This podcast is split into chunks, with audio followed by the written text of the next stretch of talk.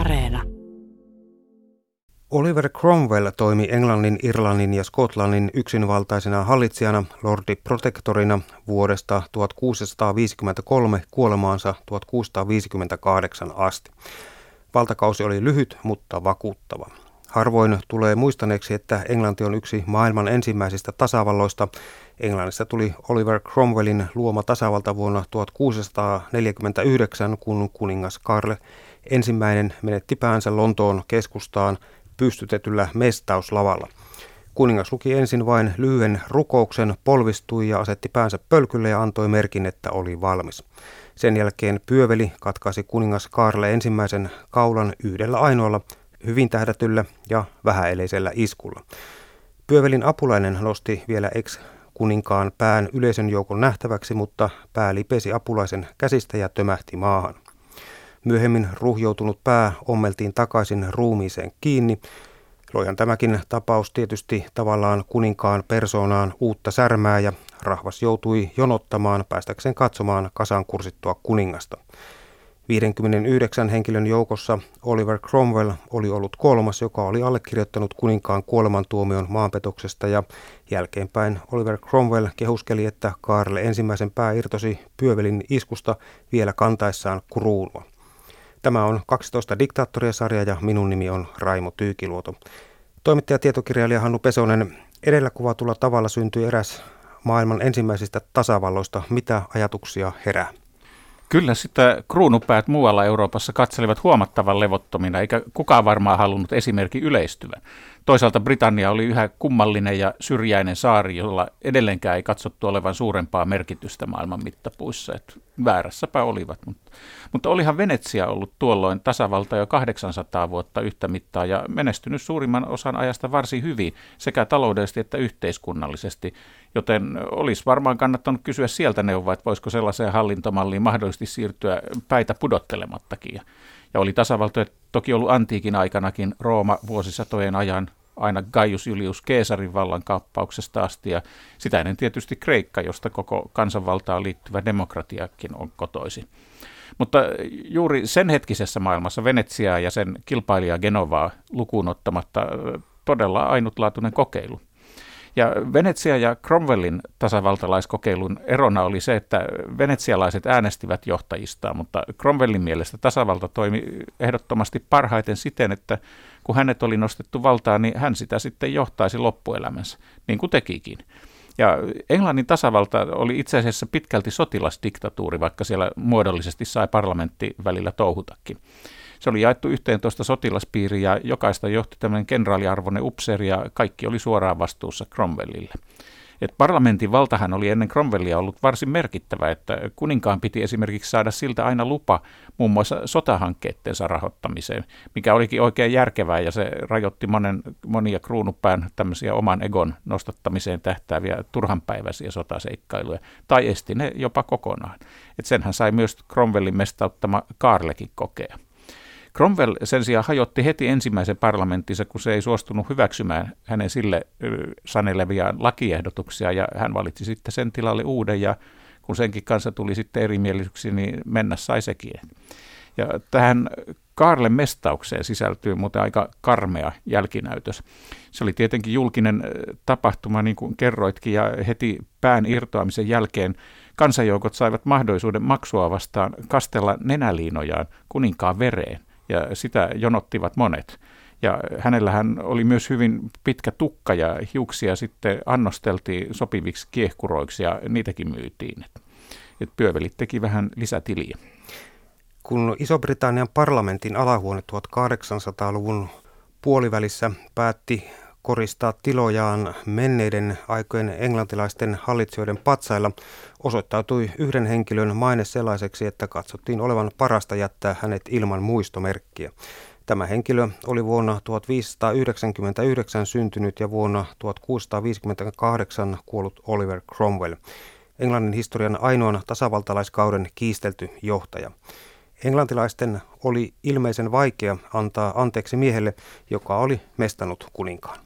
Joo, kyllä britit sai Cromwellista niin karun oppitunnin, että se toimi tehokkaana rokotteena kyllä tasavaltalaisuutta vastaan myöhemminkin. Ja voisi sanoa, että ennen kaikkea valtaan palanneen monarkian oli ihan mahdoton hyväksyä sitä. Ja itse asiassa kuningas Kaarle II, tämän päänsä menettäneen Kaarle Ykkösen poika, niin hän poisti Cromwellin kuvat heti ensitöikseen valtaan palattuaan Lontoon Whitehallista, jossa Cromwell oli tasavaltaansa hallinnut.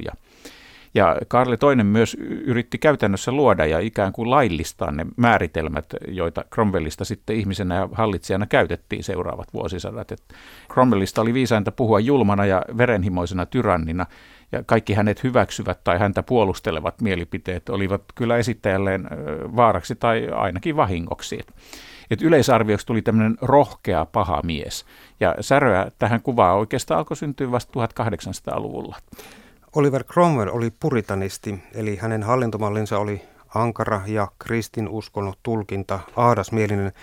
Tavoitteena oli estää lähimmäisten syntiset teot. Omista teosta, joita leimasi raakuus, ei Oliver tainnut pahemmin välittää. Niin, ihmisen pitää elää Jumalaa eikä kuningasta varten, oli tämä Cromwellin iskulause.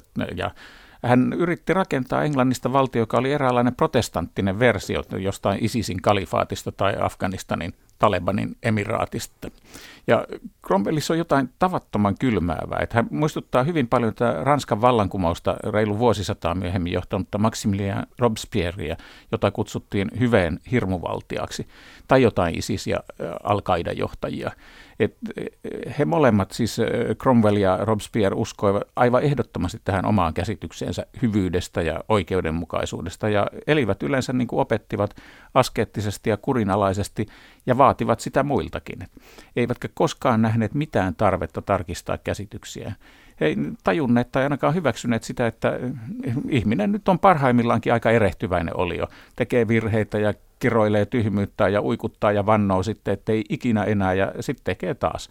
Että heidän maailmassaan ei ollut mitään armoa tällaiselle inhimillisyydelle. Että he oli itse määrittämänsä hyvyyden tämmöisiä ankaria sotarobotteja, jotka, en tiedä, ehkä eivät oppineet ihmisluonteesta mitään. Et varmasti olivat omalla tavallaan aivan vilpittömiä uskossaan, että halusivat tuottaa parempaa ja oikeudenmukaisempaa maailmaa, eivätkä tajunneet, miten kammottavalla tavalla sitä tehdessään kohtelivat muita, vähän niin kuin talibanit taaskin. Ja mä oon yli 40 vuoden aikana tavannut vuosi vuoden jälkeen eri sota- ja konfliktitilanteissa kaikissa maanosissa kaikkia mahdollisia johtavaan asemaan kohonneita murhamiehiä. Olivat he nyt sitten poliitikkoja tai sissipäälliköitä tai armeijoitaan tai asejoukkojaan komentavia sotilaita. Ja vähitellen mulle on kirkastunut se, että pelottavimpia heistä on juuri tuollaiset, jotka näkee kaikki tekojensa kauheudet, mutta joita se ei ikinä muuta, jotka ei koskaan opi niistä mitään, vaan pysyvät ihan samanlaisina, ei muutu paremmiksi eikä pahemmiksi. Ja Cromwell näin 3,5 vuosisadan päästä katsottuna tuntuu juuri sellaiselta. Et mä voin kuvitella, että kun Kaarle kuninkaan pää putosi, niin hän tunsi ensin hiukan surua kadotetun sielun puolesta ja sitten suurta tyytyväisyyttä siitä, että oikeus oli voittanut. Samoin kuin Robespierre sen jälkeen, kun Ludwig XVI pää putosi Pariisissa giljotiinin koriin. Toisaalta Cromwell ei ollut hallitessaan tämmöinen kiihkoileva eikä kostonhimoinen, vaan ennemminkin tasapainoinen, joskin ankara sovittelija. Ja hän myös osoitti välillä suurtakin sympatiaa hänen omien tekojensa takia orvoiksi jääneille tai muuten maansa menettäneille. Hän ei vaan välittänyt tai osannut asettaa näitä asioita yhteyteensä. Jumala määräsi, hän teki, se oli oikein, mutta sääliksi käy. Cromwell oli myös erittäin perhekeskeinen mies, joka ei voinut oikeastaan koskaan ollut kauan erosta omaisistaan. Ja näistä hänen tunteistaan kertoo todella lämpimät kirjeet sotaretkiltä Elisabeth-vaimolle. Cromwell kirjoitti, että tämä oli rakkain olento maan päällä, eikä että mitään varsinaista asiaa hänellä ei ole kirjoittaa, mutta hänestä on ihana kirjoittaa rakkaalle, joka on koko ajan hänen sydämellään. Ja Elisabeth siihen vastaili, että Cromwellin ollessa poissa hän tunsi olevansa vain puolikas ihminen. Että on hyvin ristiriitasta. Niin, Cromwell ikään kuin näki kauheuden kauneutena. Jumala määräsi, hän teki, se oli oikein, sori siitä. Kyllähän tuo tosiaan vähän Talibanin meiningiltä kuulostaa. Luin muuten juuri tekstitv:stä uutisen, jonka mukaan talibanit ovat kieltäneet parran ajon, koska se on vastoin islamin lakia ja sääntöä rikkovaa rankaistaan, tosin en tiedä kuinka kuinka ankaralla kädellä, mutta sitten takaisin Cromwelliin. Kuninkaan kujanjuoksu alkoi aikanaan siitä, kun Karle I hajotti parlamentin vuonna 1629. Syy oli se, että kansanedustajat eivät hyväksyneet kuninkaan reipasta rahankäyttöä. Tämä johti niin sanottuun 11 vuoden tyranniaan, jonka ajan Karle I paitsi vartioi rahakirstua, niin myös hallitsi yksimielisenä yksinvaltiana, ja tämä sitten kostautui. Juu, herätti paljon pahaa verta, että kuningas, kun ei saanut parlamentilta hyväksyntää rahan käyttöönsä, niin alkoi kehitellä omia verotusmuotoja, joita sitten hänen lakimiesarmeijansa saivarteli hänelle kuuluviksi oikeuksiksi ihan ihmeellisin perustein. Ja rahaa nyhdettiin kansalta ja rikkaammiltakin aatelisilta. Ja kansaa suututti ja kauppiaita suututti ja parlamenttiakin varsinkin, kun se pantiin joutokäynnille. Karle ensimmäisen ongelmat hallitsijana kuulostavat itse asiassa hyvin moderneilta. Hän eli omassa kuplassaan luottaen vain itsensä, eikä kyennyt kuuntelemaan toisia. Niin Karle ensimmäinen ei ollut poliittisesti mikään taitava kuningas, ja osittain varmaan siksi, että hän luuli olevansa kaikki voipait. Se oli äärettömän vaarallinen harhaluulo, ja olisi luullut hänen ymmärtävän paremmin. Englantihan oli ollut vuosisatojen ajan jo hyvin monimutkaisten julmien ja kierrojen valtataistelujen näyttämöjä. Useimpien historioitsijoiden tuomio on, että Karle I oli jääräpäinen ja taitamaton verrattuna isäänsä Jaakko I, joka oli osannut aika ovelasti luovia näissä poliittisissa ja uskonnollisissa myräköissä. Mutta Karle I toimet johti järkiään tuhoisiin tuloksiin.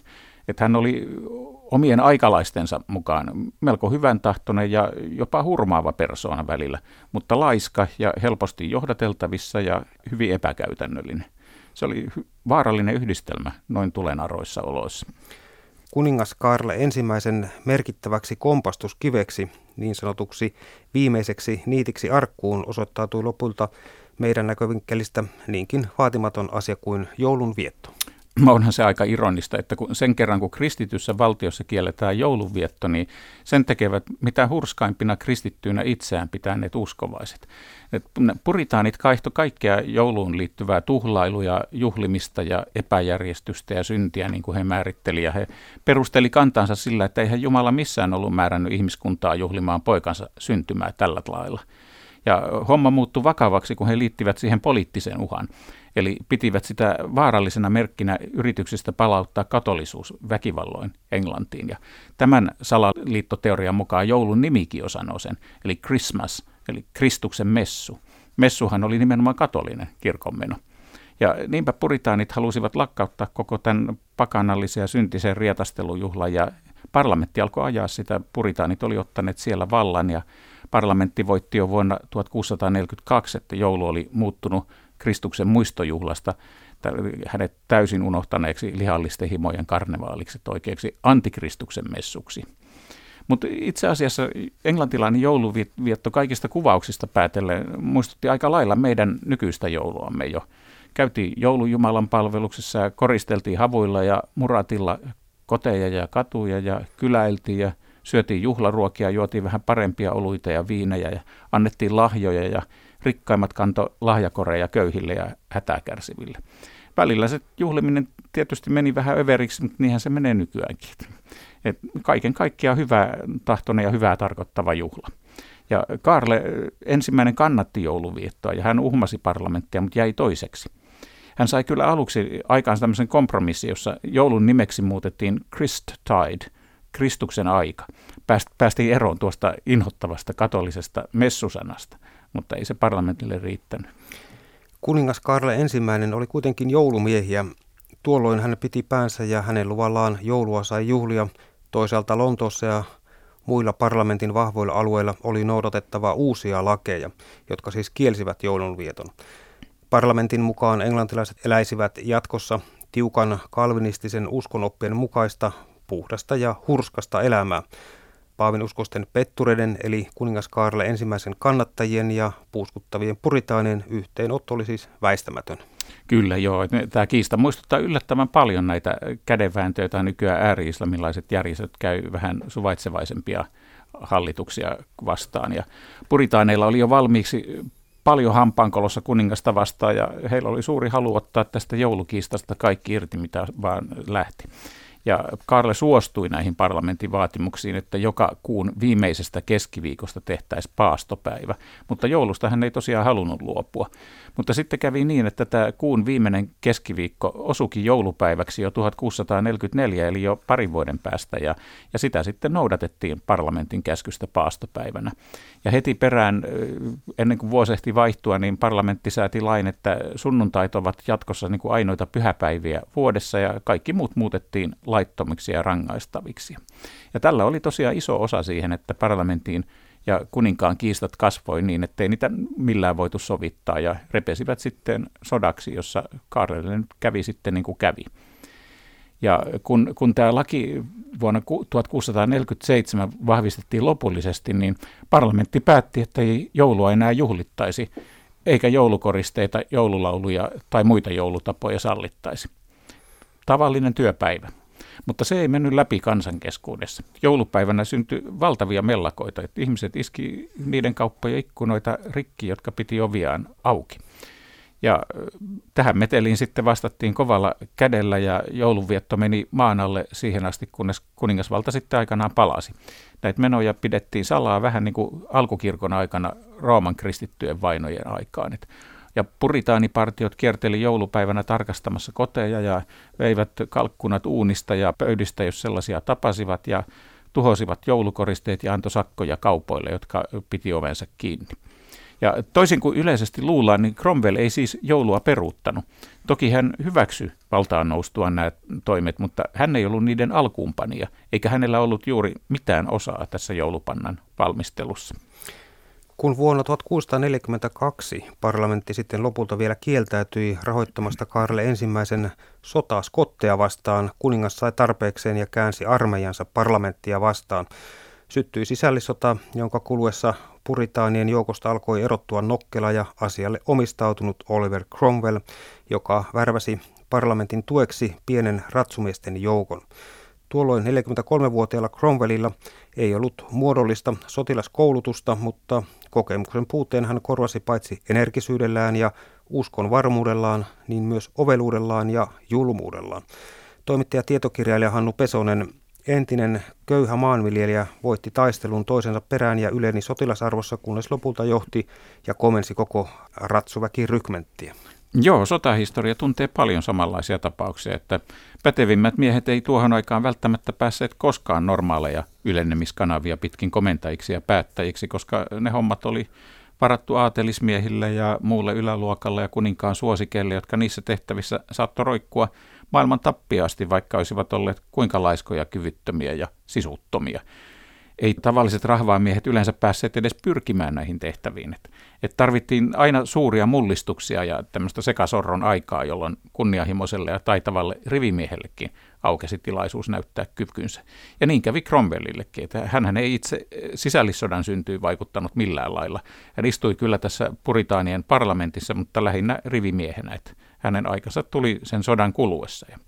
Ja aluksi Cromwell johti vain yhtä tämmöistä itse varustamaansa ratsuväki-eskadroonaa, ja hän tähän varustamiseen hankki rahat sitten niin, että takavarikoi ja ryösti Cambridgeissa hopealastin, joka oli tarkoitettu toimitettavaksi kuninkaalle, ja aika nopeasti hän, niin kuin kerroit, nousi yhdeksi koko parlamentin armeijan merkittävimmistä komentajista, ja se näkyy myös Nasebyn ratkaisutaistelussa 1645, jossa parlamentin armeija sitten löi ratkaisevalla tavalla kuninkaan joukot. Lopulta kaikkein ratkaisevin taistelu kesti vain 2 tuntia, kunnes kuningas Karla ensimmäisen joukot oli lyöty vuonna 1646.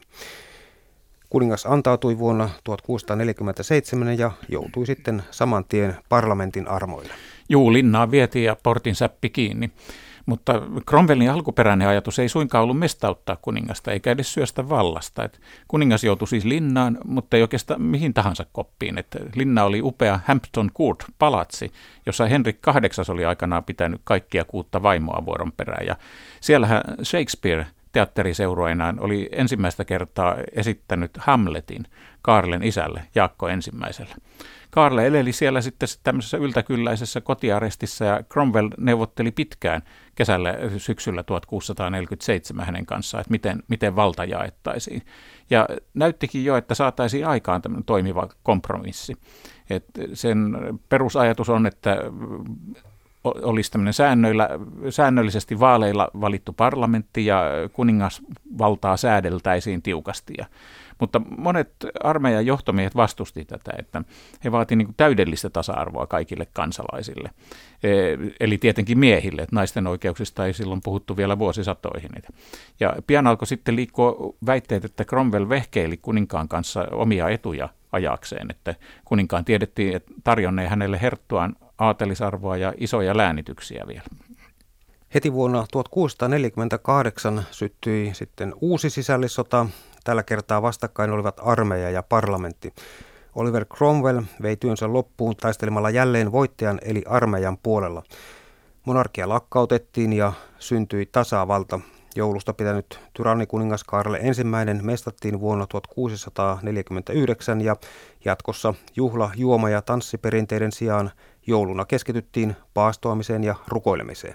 Niin, Cromwell joutui siis hieromaan kauppaa sekä kuninkaan että häntä voimakkaasti vastustaneiden sotilaiden kanssa, ja eikä tästä Cromwell ja Kaarlen yrityksestä sitten saatu ratkaisuaikaa. Ja Kaarle kyllästyi ja turhautui, hän petti kunniasanansa pysyä vankina ja pakeni sieltä palatsistaan, ja hän jäi kiinni sitten White-saarilla ja pidettiin toistaiseksi siellä, mutta Cromwell kertoi nyt sitten armeijalle, että tuon kaverin kanssa ei enää neuvotella, että alkoi tosiaan tämä uusi sisällissota, koska Cromwell laski, että tilit oli nyt tehtävä selviksi. Hän oli täysin kyllästynyt parlamentin jaanailuihin ja päätteli nyt, että Jumalan valittu valtias Englannissa oli hänen armeijansa ja hän, ei kuningas eikä parlamentti, ja että ainoa tapa ratkaista koko soppa oli päästä eroon sekä Kaarlesta että parlamentista. Oliver Cromwell oli maanviljelijä elämänsä ensimmäiset vuosikymmenet, mutta vuonna 1650 hän oli jo armeijan komentaja ja kaikki sotilaallinen valta oli hänellä. Cromwellin rautanyrkki oli niin sanottu uuden ajan armeija. Se oli yksi tuon aikaisen Euroopan ehkäpä parhaimmin organisoiduista armeijoista. Niin, ja ainakin brittien saarten. Et todenteollahan sen kykyjä ei koskaan mitattu Manner-Euroopan armeijoiden kanssa. Et englantilaistaan oli lähettänyt kyllä runsaasti sotilaita 30-vuotiseen sotaan muiden protestanttisten maiden, kuten Ruotsinkin tueksi. Mutta se oli ennen Cromwellin uuden ajan armeijan syntyä, ja tuo sota oli jo loppusuoralla, ja tämä Cromwellin armeija hajosi nopeasti hänen kuoltuaan. Mutta erittäin kurinalainen ja tehokas se kaikesta päätellen oli. Ja Cromwellin vahvuuksia oli tämä hänen synnynnäinen kykynsä kouluttaa ja johtaa ja kannustaa miehiään ja valtava auktoriteetti ja karisma. Et täytyy muistaa, että suurin osa näistä muistakin sisällissodassa taistelleista sotilaista oli ihan silkkoja amatöörejä, joten Cromwell ei niin kuin siltä osin ollut alakynnessä. Ja päinvastoin, että sillä, että hänen amatöörinsä noudattivat käskyjä ja osasivat toimia oikealla tavalla, sillä oli valtavan suuri merkitys, kun vastakkain oli samanlaiset kadun- ja kylämiehistä kootut joukot. Ja Cromwellhan työsti myös sotilailleen pienen taskuraamatun, joka kuului jokaisen rintamavarustukseen. Ja se ei ollut pelkkä taskuraamattu, vaan siinä oli myös tarkat sodankäynnin ohjeet, mikä varmasti osaltaan vahvisti tätä kurinalaisuutta. Cromwell siis ikään kuin lisäsi raamattuun oman luvun sodankäynnin ohjeet ja täydistä meni. Vuodesta 1653 Oliver Cromwell toimi Englannin, Irlannin ja Skotlannin yksinvaltaisena hallitsijana, lordiprotektorina. Täysiverinen sotilasdiktaattori hallitsi siis kenraaleidensa kanssa ja ilman parlamenttia vuosina 1655-1656. Suora sotilasvoima oli tuolloin tosiaan ilmeisesti tasavallan tehokkain ja onnistuneen tapa estää rojalistiset aikeet ja salaliitot. No varmaankin käytännössä ainoa. Ja kyllähän tämä Cromwellin Englanti oli yhden miehen show. Cromwellhan ei koskaan kutsunut tätä luomustaan tasavallaksi. Että valtiota nimitettiin virallisesti joko kansanyhteisöksi tai protektoraatiksi. Ja Cromwellille tarjottiin myös kuninkuutta, mutta hän kieltäytyi siitä ja piti tuota lordiprotektorin nimitystä parempana. Että vähän niin kuin keisari Augustus Rooman aikaan teeskenteli olevansa tasavaltalainen eikä suostunut ottamaan virallisesti keisarin titteliä, vaikka sellainen olikin. Mutta kyllä Cromwellia ja hänen perhettään kohdeltiin kuninkaallisina, että hänen vaimoaan kutsuttiin hienolla tittelillä hänen korkeutensa rouva lordi protectoressa. Ei siinä paljon eroa enää sitten kuningattareen ole. Ja Elizabeth Cromwell ei muuten halunnut juuri osallistua näihin valtiollisiin edustustehtäviin, mutta hän tapasi lähinnä joskus suurlähettiläiden vaimoja ja tyttäriä ja nirppanokat aateliset pilkkasivat häntä, koska hän esiintyi ja pukeutui hyvin yksinkertaisesti ja koruttomasti. Ja Cromwellia ei syytetty korruptiosta, mutta kyllä hän hyödynsi asemaansa. Hän suostui armollisesti ottamaan vastaan parlamentin kiitollisuuden osoituksia, eli hän sai suuria maa-alueita eri puolilta Englantia ja Skotlantia ja Irlantia, lähinnä näiltä ihmisiltä, joilta oli takavarikoitu nämä kotikonnut katolisilta tai kuningasmielisiltä yleensä. Ja näiden omistusten ansiosta hänestä tuli yksi Englannin rikkaimmista miehistä. Englantilaiset ehkä saattavat antaa anteeksi Oliver Cromwellille, mutta irlantilaiset eivät, sillä Cromwellin nimi yhdistetään muun muassa Wexfordin ja parin muun kaupungin asukkaiden kylmäverisiin joukkomurhiin, joissa päänsä menetti noin 4600 kuningasmielistä asukasta. Joo, Karle ensimmäisen teloituksen jälkeen, kun puritaanien valta Englannissa oli varmistunut, niin Cromwell käänsi katseensa Irlantiin. Ja sehän oli puritaanien kannalta oikein katolilaisten käärmeenpesä, ja siellä juoniteltiin myös kuningasmielisten kanssa tasavallan kaatamiseksi. Ja tämä Cromwellin sotaretki oli nopea ja tehokas ja armoton. Se kesti 9 kuukautta, ja hän kukisti Irlannin katolisilaiset ja liitti Irlannin tasavaltaansa, ja se reissu oli kyllä verenvuodatusta tulvillaan. Drogedan ja Wexfordin piirityksessä tapettiin, niin kuin sanoit, tuhansia siviilejä. Et nykyään arvellaan, että noin 2 miljoonasta irlantilaisesta 200 000 menetti henkensä Cromwellin valtauksen ja sen jälkitoimien aikana, eli 10%. Ja Cromwell itse totesi, että hän oli vakuuttunut siitä, että se oli Jumalan oikeudenmukainen tuomio noille kurjille barbaareille.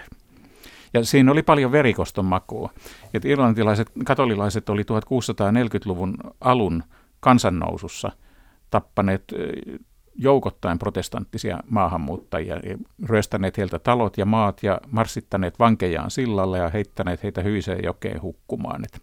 Ja nämä katolilaisten iskut tapahtui Ulsterissa, Pohjois-Irlannissa, jossa Kaarle ensimmäisen hallinto oli häätänyt heidät mailtaan. Tapahtui niitä muuallakin, mutta pääasiassa siellä. Ja kostot seurasivat toistaan ja 10 vuoden ajan Irlannissa sodittiin todella verisesti ja julmasti, siis jo ennen tätä Cromwellin armeijan tuloa. Ja Cromwell toisaalta kielsi nämä kostotoimet usein, ja hän myös valvoi, että käskyä noudatettiin, että tuon aikainen raaka sodan yleissääntö oli, että jos kaupunki antautui vuorokauden sisällä siitä, kun sitä oli vaadittu, niin sitä puolustaneet upseerit vangittiin, mutta ei tapettu, rivisotilaat sai palata kotiinsa, ja eikä kaupungin asukkaita ryöstetty tai taloja poltettu. Ja Cromwell noudatti näitä antautumisehtoja 26 valtaamistaan 28 kaupungista, mutta Wexford ja Drogheda kieltäytyivät antautumasta, ja silloin tiedettiin kyllä etukäteen, että armoa ei annettaisi. Hannu Pesonen, Cromwell piti itseään jumalallisena kosteena, ja hänen toimeenpanemat raat joukkomurhat loivat siten pohjan Ulsterin tulevalle kehitykselle, eli Englannin ja Irlannin kahden väliselle katastrofille ja käsityksilleen toisistaan. Joo, eräs tutkija lohkaisi kerran aika sattuvasti, että Irlannin valloituksen suuri tragedia on, että irlantilaiset ei voi sitä koskaan unohtaa, eivätkä englantilaiset ikinä muistaa. Ja monet irlantilaiset luokittelee Cromwellin edelleen sotarikolliseksi, joka pitäisi yhä julistaa syylliseksi rikoksiin ihmisyyttä vastaan. Ja tosiaan 9 kuukaudessa Irlannissa hän vilsi niin syvät haavat, että ne leimaavat Irlannin tasavaltaa ja Pohjois-Irlantia ja Britanniaa vieläkin. Ja siitä todellakin syntyi tämä tähän päivään asti jatkuva Ulsterin Pohjois-Irlannin verinen jännite katolisten ja protestanttien välillä, ja koko Irlannin nykyinen kahtiajako on osittain sen peruja. Ja ironista kyllä, että Irlanti on nyt ainoa osa brittien saaria, joka on tasavalta, mutta vankasti katolilainen. Se ei ollut todellakaan Cromwellin tarkoitus. Ja ylipäätään tämä Irlannin kysymys on Cromwellin suurin ja varmasti raskain perintö nykypäiviin, ja sitä kutsutaankin yleensä Cromwellin kiroukseksi. Ja Cromwell todennäköisesti sai omankin osansa tästä kirouksesta, että hänhän kuoli hyvin todennäköisesti malariaan, jonka sai Irlannissa näillä sotiessaan näillä hyttysiä kihisevillä suoseuduilla. Että hänellä oli siitä lähtien koko loppuelämänsä tämmöisiä ajoittain toistuvia taudinpuuskia. Ja nykyisenkin malarian tapaan niin tauti jäi kytemään elimistöön ja puhkesi hänelle aika ajoin, joskus vakavana ja joskus lievempänä. Ja oireet muistuttaa hyvin selvästi tätä. Et malariahan oli silloin aivan yleistä myös Euroopan pohjoisemmillakin alueilla. Se ei ollut yhtä vaikeaa ja tappavaa trooppista aivomalariaa, vaan lievempää, mutta jäi usein kytemään elimistöön ja nämä taudinpuuskat uusiutu arvaamattomalla tavalla. Et lääkitystähän ei silloin ollut. Et kiinalaisilla oli tämä kiniinipuun kuorensa, mutta eurooppalaiset ei sitä vielä tunteneet. Cromwellia pidettiin älykkäänä raakalaisena ja eräs osoitus tästä helvetillisestä kyvykkyydestä oli, että hänen hyvin organisoitu armeija teki Irlannin maaperästä markkinatavaraa, jota se myi etukäteen palkkioksi siitä panoksesta, jonka sijoittajat antoivat Cromwellin sotatoimiin. Eli sijoittajat saivat sodan loputtua pilkkahintaan tietyn määrän takavarikoitua maata Irlannista. Menetelmä havaittiin niin onnistuneeksi, että Englannin parlamentti antoi vuonna 1652 lain, jonka mukaan kapinaan syyllistyneet menettivät maansa joko osittain tai kokonaan. Tämä laki oli myös avaus tulevalle siirtomaapolitiikalle ympäri maailmaa. Säädetyn lain oheen tuli myös kirjaus etnisten puhdistusten sallimisesta. Joo, se oli tämmöinen eräänlainen vääryyden ja pahuuden testamentti, joka ohjasi vuosisatojen ajan Britannian tapaa käsitellä kakkosluokan alamaisia, eli siirtomaaväestöä ja muita alistetussa asemassa asuvia kansalaisia, kuten juuri irlantilaisia ja osin kyllä skottejakin. Ja Irlannin kohtelu oli siihen asti julmimpia, ellei sitten julmin etninen puhdistus Länsi-Euroopan historiassa. Et katoliset papit ja munkit tapettiin armotta, eikä Ulsterissa sallittu katolisia lainkaan. Et 5 vuodessa 3/4 katolilaisille irlantilaisille kuuluneista maista takavarikoitiin ja jaettiin englantilaisille protestanteille. Ja sen jälkeen irlantilaiset omistivat itse enää 1/6 maistaan. Oliver Cromwell oli puritaani. Hän eli ulospäin ankaran moraalisesti ja puhdasoppisesti. Hän sulki joukoittain teattereita, ei suvainnut julkista ilonpitoa, lakkautti kaikki pyhimysten muistoksi järjestetyt juhlapäivät. Todistettavasti Cromwell soi itselleen kuitenkin paljon sellaista, minkä muilta kielsi. Parana päivinään diktaattori oli hilpeäluonteinen mies, joka arvosti hyvää ruokaa, juomaa ja hauskaa seuraa. Ihan niin kuin monet nykypäivänkin karismaattisista ja ulospäin niin nuhteettomista lahkojohtajistakin. Ja Cromwell hoiti virallisia asioitaan Whitehallissa nykyisissä parlamentin tiloissa, mutta piti kotihoviaan ihan tässä samassa Hampton Courtin luksuspalatsissa, jossa oli pitänyt aikanaan Karle kuningasta kotiarestissa. Ja kyllä sinne mielellään tultiinkin juhlimaan, että esimerkiksi ulkomaiset diplomaatit viihtyi siellä hyvin. Ja Cromwellhan oli itse musiikkimiehiä ja lounailla ja illallisilla oli aina laulua ja soittoa eikä vain virsiä, että usein hän lauleskeli itsekin. Ja hovimiehet oli hienosti puettuja ja pöydät oli aina koreena ja niissä pidoissa tarjottiin muun muassa ensi kertaa Englannissa ananasta, jota oli tuotu sieltä Karibian saarilta brittien ensimmäisiltä siirtomaavaltauksilta. Ja sitten tarjolla oli keilapelejä ja metsästysaukkojen lennätystä ja hirvijahtejakin. Ja hänen vihamiehensä todella kuvaili tätä ristiriitaa puritaanisuuden ja juhlinnan välillä hyvin sapekkaasti, mutta juuri näiden paikalla olleiden diplomaattien kuvausten perusteella tiedetään, että ne oli suurellisia, mutta hyvin hillittyjä juhlia. Että tunnelma oli kuulemma ja kirjoitusten perusteella yleensä iloinen ja vieraanvarainen, mutta ei viina virrannut kohtuuttomasti. Ja vihamiestenkin oli pakko myöntää aika happamasti, että Cromwellin omat pöytätavat oli vähintäänkin kohtuulliset, että hän hörppi aterialla yleensä pienen oluen tai vähän vedellä jatkettua viiniä ja niihin kekkereihin sisältyi aina pitkiä rukoushetkiä ja ne saattoi olla todella puuduttaviakin, että eräässä kirjoituksessa kerrotaan jopa 3 tunnin mittaisesta paasaamisesta, että se oli, siinä saattoi jo kokeneenkin diplomaatin hymy jäykistyä. Mutta Cromwellia on oikeastaan aika vaikea ymmärtää, ellei mieti, että mistä nämä puritaanit oli Englantiin putkahtaneet ja mitä he oikein olivat miehiä ja naisiaan ja kuinka Cromwellista tuli puritaani, että eihän sekään ole itsestään selvää. ei tämä pikku Oliver varmaan sanonut ensisanoikseen, että olen puritaani, taivas minua auttakoon, vaan todennäköisesti mami, niin kuin kaikki muutkin lapset. Ja puritaanit olivat, niin kuin nimikin sanoi jo, puhdasoppisia ja omasta mielestään siis aina oikeassa.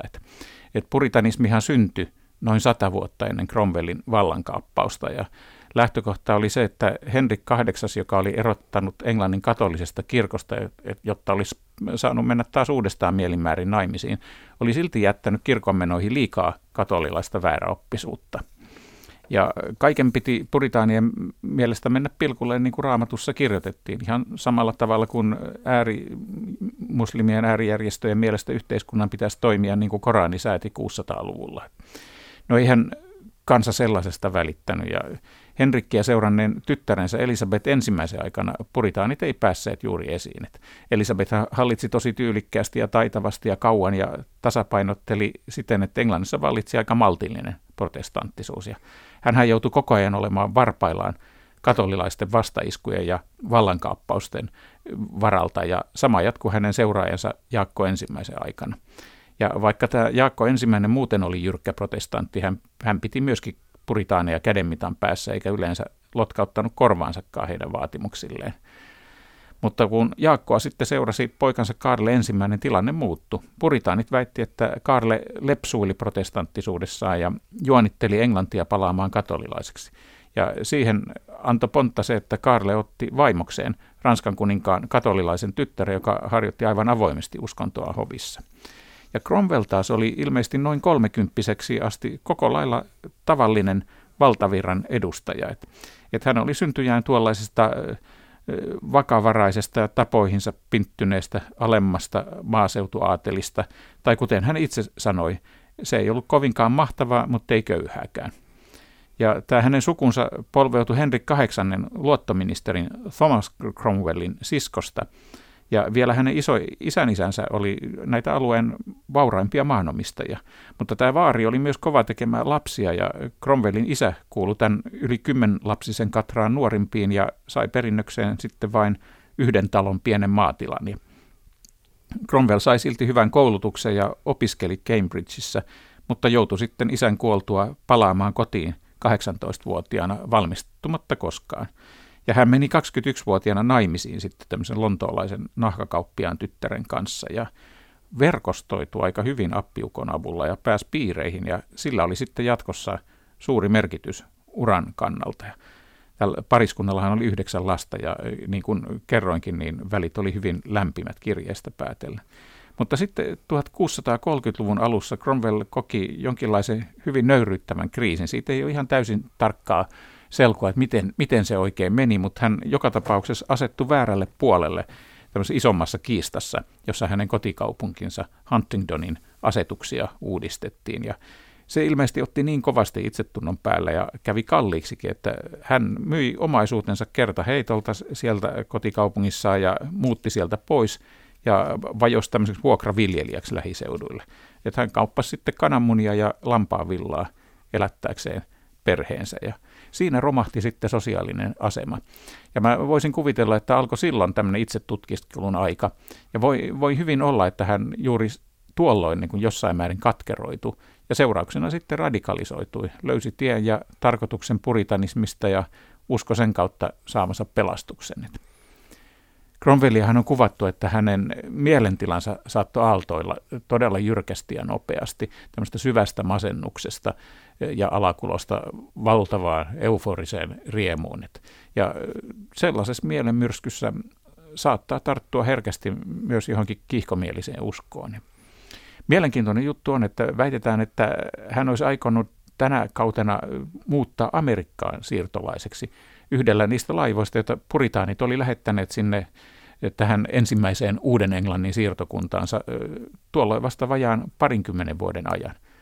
Mutta se jäi sitten kuitenkin lopullisesti tämä ajatus, kun hän sai vuonna 1636 huomattavan perinnön rikkaalta enoltaan ja se nosti hänet takaisin taas tähän maa-aateliin ja silloin hän oli jo vankka puritaani. Eli tänä kautena tämä muodonmuutos oli tapahtunut. Ja pienestähän se on kiinni. Että ei voi olla leikkimättä ajatuksella, että mitä olisi käynyt Englannin tasavallalle, jos Cromwell perheineen olisi purjehtunut Amerikkaan ja tasavaltaa olisi johtanut joku muu. Ja olisiko Cromwell jäänyt historian hämäriin, että tuskin hän Amerikan puritaanin joukoissa olisi kovinkaan kummoseen maailmanmaineeseen päässyt. Mutta miten kävi Englannin tasavallalle? Ei kovinkaan hyvin. Parlamentti jatkoi alennustilassa ja ote kansasta vain tiukkeni, kun kansalaisvapauksia rajoitettiin. Kyllä, joo. Se oli vähän samanlainen tasavalta kuin oikeastaan mikä tahansa nykyinen sotilasvallan kaappauksen tehneen upseerijuntan johtama. Cromwell suojeli tasavalta-aatettaan diktaattorin ottein kuolemaansa, eli vuoteen 1658 saakka. Hän oli kaavailut Richard-pojastaan perintöprinssiä, ja poika perikin isänsä aseman, mutta ei pystynyt pitämään sitä, kun kansa ja parlamentti olivat jo kyllästyneet 10 vuotta kestäneeseen upseerijunttavetoiseen tasavaltakokeiluun. Tasavaltaan ladatut odotukset eivät ole täyttyneet, kun tarjolla oli ollut pelkkää paastoa ja rukoilua. Joo, ja tämmöinen tasavalta, jossa valta periytyy isältä pojalle, on kyllä yhtä hyvä esimerkki kansanvallasta kuin vaikkapa Kim-dynastian touhut Pohjois-Koreassa. Eikä tuollainen uskonnollinen jyrkkyys ja yksisilmäisyys ole koskaan mikään rakentava voima, vaan aina se nakertaa ylläpitäjänsä. Ja tällä Cromwellin vallanperimyksellä ei käytännössä ollut mitään mahdollisuutta onnistua. Että Richard-poika ei kyllä pidetty julmana tämmöisen omaa etuaan ajavana eikä erityisen vallanhimoisenakaan, vaan päinvastoin liian hyväuskoisena ja pehmeänä tehtävänsä. Ja niinpä siinä kävikin, että Cromwellin luottomiehiin kuulunut kenraali George Monk kaappasi Richard Cromwellilta vallan ja järjesti sitten, että parlamentti kutsui kruununprinssi Kaarlen Ranskasta takaisin. Niin, monarkia palautettiin ja uudeksi kuninkaaksi nousi Kaarlen vanhin poika Kaarle II. Hän palasi maanpaosta tosiaankin Ranskasta Lontooseen toukokuussa 1660 ja englantilaiset saivat jälleen juhlia joulua paitsi humalassa, niin myös laillisesti. Joo, tiettävästi aika suuria tämmöisiä laillisia ilojuhlia vietettiinkin. Et viralliset tarinathan niistä kirjoitti tietenkin kuninkaan hovihistorioitsijat, joten ei sitä tiedetä miten aitoa se ilo oli, mutta todennäköisesti oli. Tosin tuolloin oli jo paljon päiväkirjanpitäjiä ja kronikoitsijoita ja kirjailijoita, joten tiedetään, että melkoisia joulubileitä ja muitakin vietettiin. Ja ne jatkui sitten joulusta uuteen vuoteen asti ja sitä ennen oli jo kesä, jolloin juhliminen oli reipasta myöskin. Kuningas Kaarlen toisen käskystä Oliver Cromwellin ruumis kaivettiin maasta, tuomittiin maanpetturuudesta, mestattiin ja paloiteltiin. Julmaa touhua. Ja se oli varmaan Kaarlen tapa käsitellä asioita, ikään kuin tämmöinen terapeuttinen kokemus, jolla hän puhdisti päätään tästä isänmurhan katkeruudesta. Ja kansalle myös vertauskuvallinen näytös siitä, että valta oli nyt todella vaihtunut. Cromwellin ja 2 muun kuninkaanmurhan päätekijän ruumiita, niitä roikotettiin ensin hirsipuussa kahletettuina, sen jälkeen ne mestattiin ja päät lyötiin seipäinenään Westminster Hallin eli nykyisen Britannian parlamentin vanhimman osan eteen ja lopuksi katolle. Ja tällä Cromwellin kallolla on irvokas ja synkkä tarina, että pää jätettiin siihen seipään nokkaan peräti 85 vuodeksi. Tosin se otettiin kerran tilapäisesti alas, kun kattoa korjattiin. Mutta lopulta pylväs kaatui kovassa myrskyssä ja kallo putosi maahan. Ja tarina kulkee niin, että eräs vartiosotilas löysi sen, kätki viittansa alle ja piilotti sitten asuntonsa savupiippuun. Eikä uskaltanut palauttaa siitä, kun päästä julkaistiin etsintäkuulutus, vaikka tähän palautukseen olisi sisältynyt löytöpalkkiokin.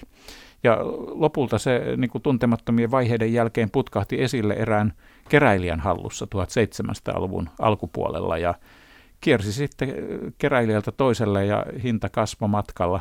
Tämä oli semmoinen eräänlainen karmea kuriositeetti ja sitten, kunnes se sitten lopullisesti haudattiin 1960-luvun alussa Cambridgein yliopiston alueelle ja aivan tarkkaa paikkaa ei vieläkään ole kerrottu, jotta tämä kallo saisi levätä rauhassa. Jotkut historioitsijat ovat nyttemmin kertoneet, että Oliver Cromwell hallitsi kansan parhaaksi. Myös kuningasmieliset ovat todenneet, että Cromwell oli terävänäköinen, jalomielinen ja lujatahtoinen johtaja. Toimittaja tietokirjailija Hannu Pesonen, kruunaako aika muistot?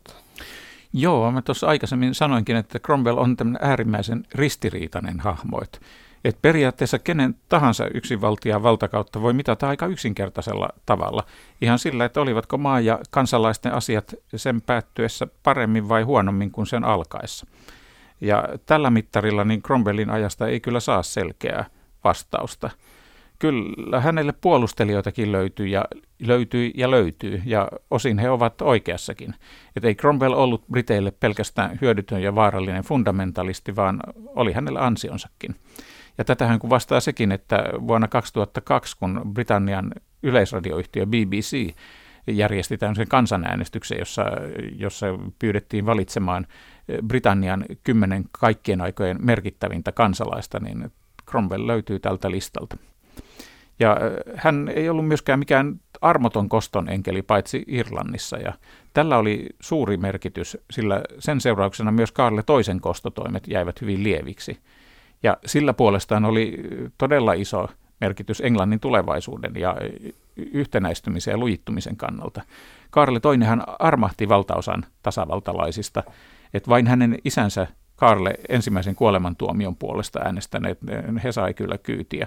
Ja heitä oli jäljellä 12 ja heitä raahattiin ensin katuja pitkin, roikotettiin sitten hirressä kuitenkaan tappamatta ja sen jälkeen heiltä kaivettiin sisäelimet vielä elävinä, iskettiin pääpoikki ja paloteltiin 4 osaan. Mutta sen pitemmälle tämä kosto ei mennyt. Et esimerkiksi Cromwellin lähisukulaisille ei kostettu. Et hänen leskensä Elizabeth Cromwell ja lapsensa saivat kaikki elää vapaina ja rauhassa. Ei edes Richard Cromwellia pidätetty, vaikka hän ehti olla isänsä seuraajana lordiprotektorina vähän aikaa. Että hän sai muuttaa Ranskaan, josta hän palasi sitten 20 vuoden kuluttua ja eli vielä sen jälkeenkin yli 30 vuotta kotiseuduillaan 85-vuotiaaksi asti. Ja varmaan osittain tämän Kaarlen sovintopolitiikan ansiosta Britanniassa on edelleenkin paljon Cromwellin suoria jälkeläisiä. Et hänen lapsistaan hän 6 eli täysi-ikäisiksi ja meni naimisiin ja sai omia lapsia. Ja sekin on osaltaan pitänyt Cromwellia jatkuvan kiinnostuksen kohteena. Että kuva hänestä niin se muuttuu ja tarkentuu jatkuvasti. Ja ensi vuosi eli 2022 voi taas sen osalta olla tämmöinen uusi merkkipaalu. Et silloin nimittäin pitäisi valmistua Cambridgein yliopiston jättiläishanke, ja jossa jokaisen Cromwellin tunnetun kirjoituksen ja puheen on tutkinut erikseen oma tutkijaryhmänsä ja tehnyt siitä taas uuden tulkintansa. Ja saapa nähdä, millainen lordiprotektori ja tasavaltalainen sieltä esiin nousee.